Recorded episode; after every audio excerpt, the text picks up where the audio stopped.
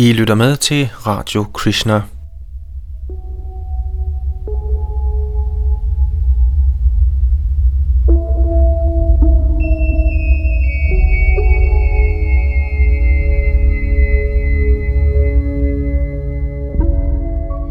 Michael Behe og Darwins Black Box Hvem har hørt om Dr. Michael Behe?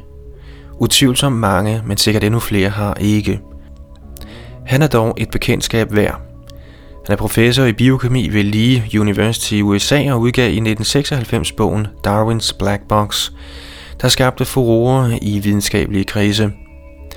Dr. Behe postulerede og dokumenterede, at når man går livet efter i sømne, som for eksempel biokemikerne gør det, viser alting, at der er intelligent design og en intelligent skaber involveret. På grund af hans omfattende videnskabelige dokumentation kunne hans konklusioner ikke fejres af bordet, men han har fået sig en masse kritikere, hvor ingen dog har kunne afvise eller modbevise ham. Og han har også fået en masse støtter og sympatisører. Vi har længe ville præsentere ham for vores læsere, og griber nu lejligheden dertil – dog ikke med noget, han selv har skrevet, men med et sæt noter, der blev taget af Sarah Freer, en studerende, der overværede en forelæsning med ham på University of Columbia. Da den følgende tekst netop er noter, hænger afsnittene ikke nødvendigvis sammen som i en rigtig artikel, men ikke desto mindre skulle det være muligt at få et begreb om Dr. Behes konklusioner og idéer.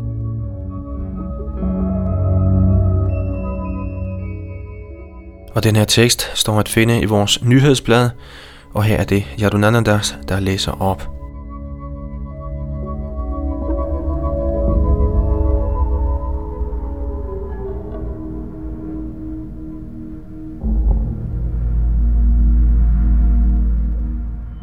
Forelæsning med Michael Behe, sponsoreret af The Weathersfield Institute, og det her det er fra den 9. april 1997.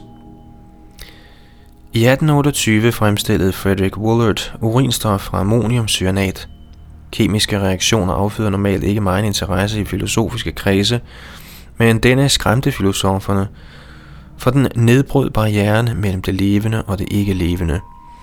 For første gang blev en organisk forbindelse, det vil sige urinstof, et organisk affaldsprodukt, fremstillet fra noget ikke-organisk, ammoniumcyanat. Spørgsmålet om livets oprindelse er af interesse for både videnskab og religion. Der er flere udviklingsteorier og flere filosofiske fortolkninger af disse teorier. En fortolkning, den materialistiske, er blevet erklæret ugyldig af pave Johannes Paul II. Ideen om evolution eksisterede lang tid før Darwin. Hvad Darwin antagelig skulle have opdaget, var en mekanisme, der kunne drive evolutionen frem. Hans forklaring var en rent såkaldt naturlig forklaring, naturlig udvælgelse på basis af tilfældige variationer. Dette er problematisk for kristen teologi. Mange videnskabsmænd har igennem årenes løb også været uenige med den darwinistiske fortolkning.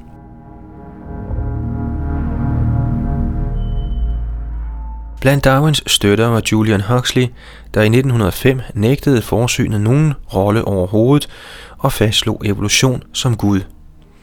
På samme måde erklærede Richard Dawkins, at Darwin havde gjort det intellektuelt muligt at være en fuldbyrdet ateist. Denne ateistiske forestilling om evolution er blevet undervist i offentlige skoler og har vundet tilslutning fra The National Association of Biology Teachers, biologilærernes landsorganisation. I midlertid er det en filosofisk og ikke en streng videnskabelig holdning. Videnskab kan i sig selv ikke udelukke en teistisk fortolkning – da Darwin først offentliggjorde sin afhandling, var mange videnskabsmænd skeptiske og satte spørgsmålstegn ved, hvordan komplekst sammensatte levende organismer kunne have udviklet sig fra en række af små, tilfældige forskelle. Darwin forsøgte at arbejde med dette spørgsmål. Han brugte øjet for at illustrere sin pointe. Det var kendt, at nogle dyr har områder med følsomme celler, og at disse celler befinder sig i en kop. Han teoretiserede, at en lignende række af små skridt kunne lede til udviklingen af et fuldt færdigt øje. Darwin overbeviste således mange videnskabsmænd om sin teoris gyldighed. Men hvordan udviklede de lysfølsomme pletter sig? Darwin forsøgte ikke at komme ind på dette og havde heller ej metoderne til at gøre det. Problemet for videnskabsmændene i det 19. århundrede var, at cellen var som en mystisk sort boks. Udefra virkede den enkel og lige til, og de kunne ikke se ind i den og opdage den meget store kompleksitet i dens indre mekanismer.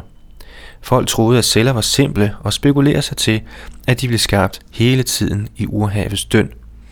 Denne idé blev bevist at være forkert, og vi ved nu, hvor tåbeligt det var at forvente, at meget komplekse celler kunne opstå spontant.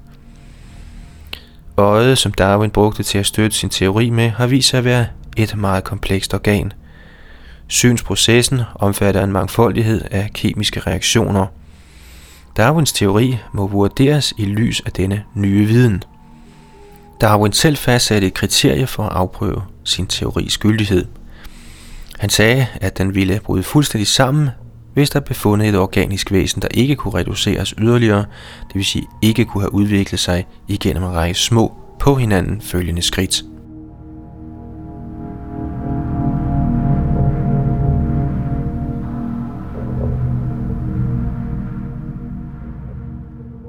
Den almindelige musefælde er et godt eksempel på noget, der ikke kan reduceres yderligere. Den er irreducerbar kompleks i den forstand, at dens adskilte bestanddele i sig selv ikke kan fange mus. Alle små dele må være til stede og virke sammen for, at musefælden kan udføre sin grundlæggende funktion.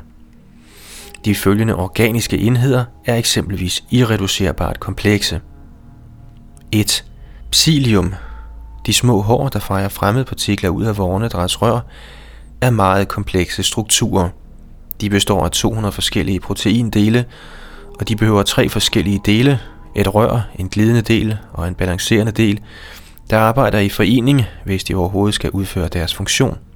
2. Kolibakteriens flagellum eller propel.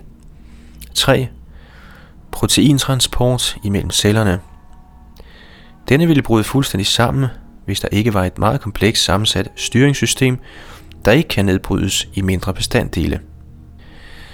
Hvordan giver videnskabsmænd sig i lag med disse spørgsmål? Februarnummeret i 1996 af Journal of Molecular Evolution var helt og aldeles videt til sekvenssammenligninger, der afslører ligheder, men ikke viser, hvordan systemer kunne have udviklet sig. Besynderligt nok for en journal af dette navn var der ingen artikler, der viste, hvordan disse meget komplekse systemer kunne have udviklet sig.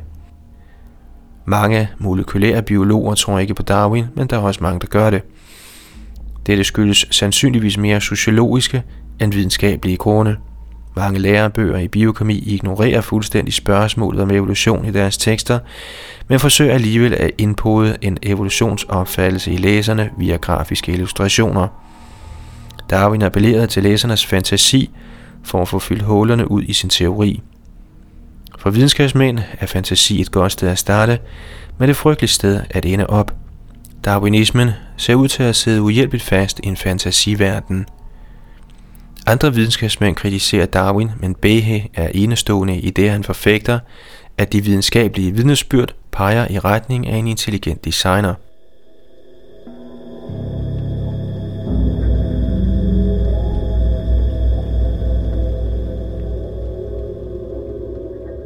En musefælde kunne ikke blive til ved et tilfælde.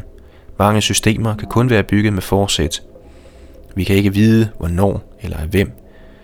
Hensigten med konstruktionen er åbenlys for delenes sammenspil. Hvorfor er videnskabsmændene ikke kommet med dette argument? Her er noget af den kritik, som videnskabsmænd er kommet med imod teorien om intelligent design. 1. Komplekse systemer kan udvikle sig fra mere enkle systemer – det vil sige Darwins egen idé. Behes svar er, at denne idé aldrig er blevet demonstreret. 2. Intelligent design er kun et argument, der kun underbygges analogt, det vil sige via sammenlignende studier. Behe svarer, at det darwinistiske alternativ kræver en demonstration af, at mellemliggende stadier er de foregående overlegne. Ingen sådan demonstration er blevet lavet, det er svært at se, hvordan noget mellemliggende stadie, medmindre det er fuldstændig funktionelt, kunne være en hjælp og ikke en hindring for overlevelse.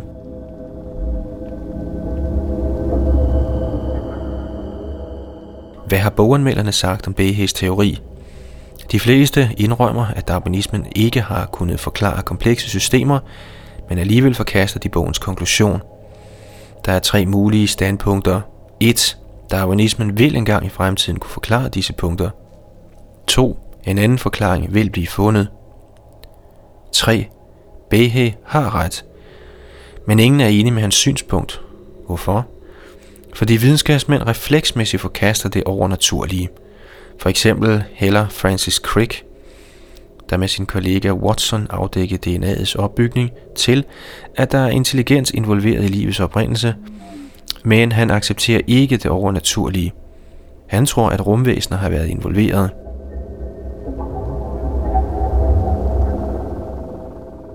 Big Bang-teorien var også ubehagelig for mange videnskabsmænd, fordi den antyder en skaber. Et andet spørgsmål er universets præcise justering. I begyndelsen af 1970'erne stod det klart, at universets kræfter er så nøje afstemte, at hvis de var en smule anderledes, kunne livet ikke eksistere. For eksempel hvis lysets hastighed var lidt hurtigere eller langsommere. Nogle videnskabsmænd har forsøgt at takle dette problem ved at foreslå, at der er andre universer, og at de ikke alle understøtter liv. Vi lever tilfældigvis i et, der gør det. Imidlertid afviser mange fysikere denne indfaldsvinkel på grund af manglende data, og også fordi de er metafysiske idéer. De er ikke videnskabelige, da de ikke kan efterprøves.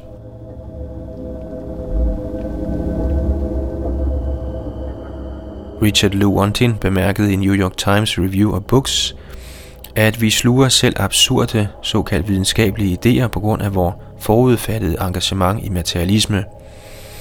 Andre videnskabelige felter kan også pege i retning af en intelligent designer. Spørgsmålet ligger nu i hænderne på filosoferne og teologerne.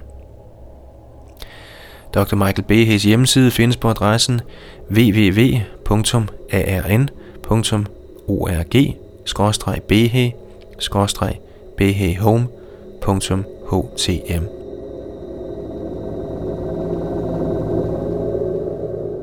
Og det var lidt om Michael Behe og hans arbejde, sammenfattet her ved hjælp af noter fra en studerende, som øh, vores nyhedsblad havde fået fat i. Og det blev læst op her af Yadunandandas, der også stod for teknikken.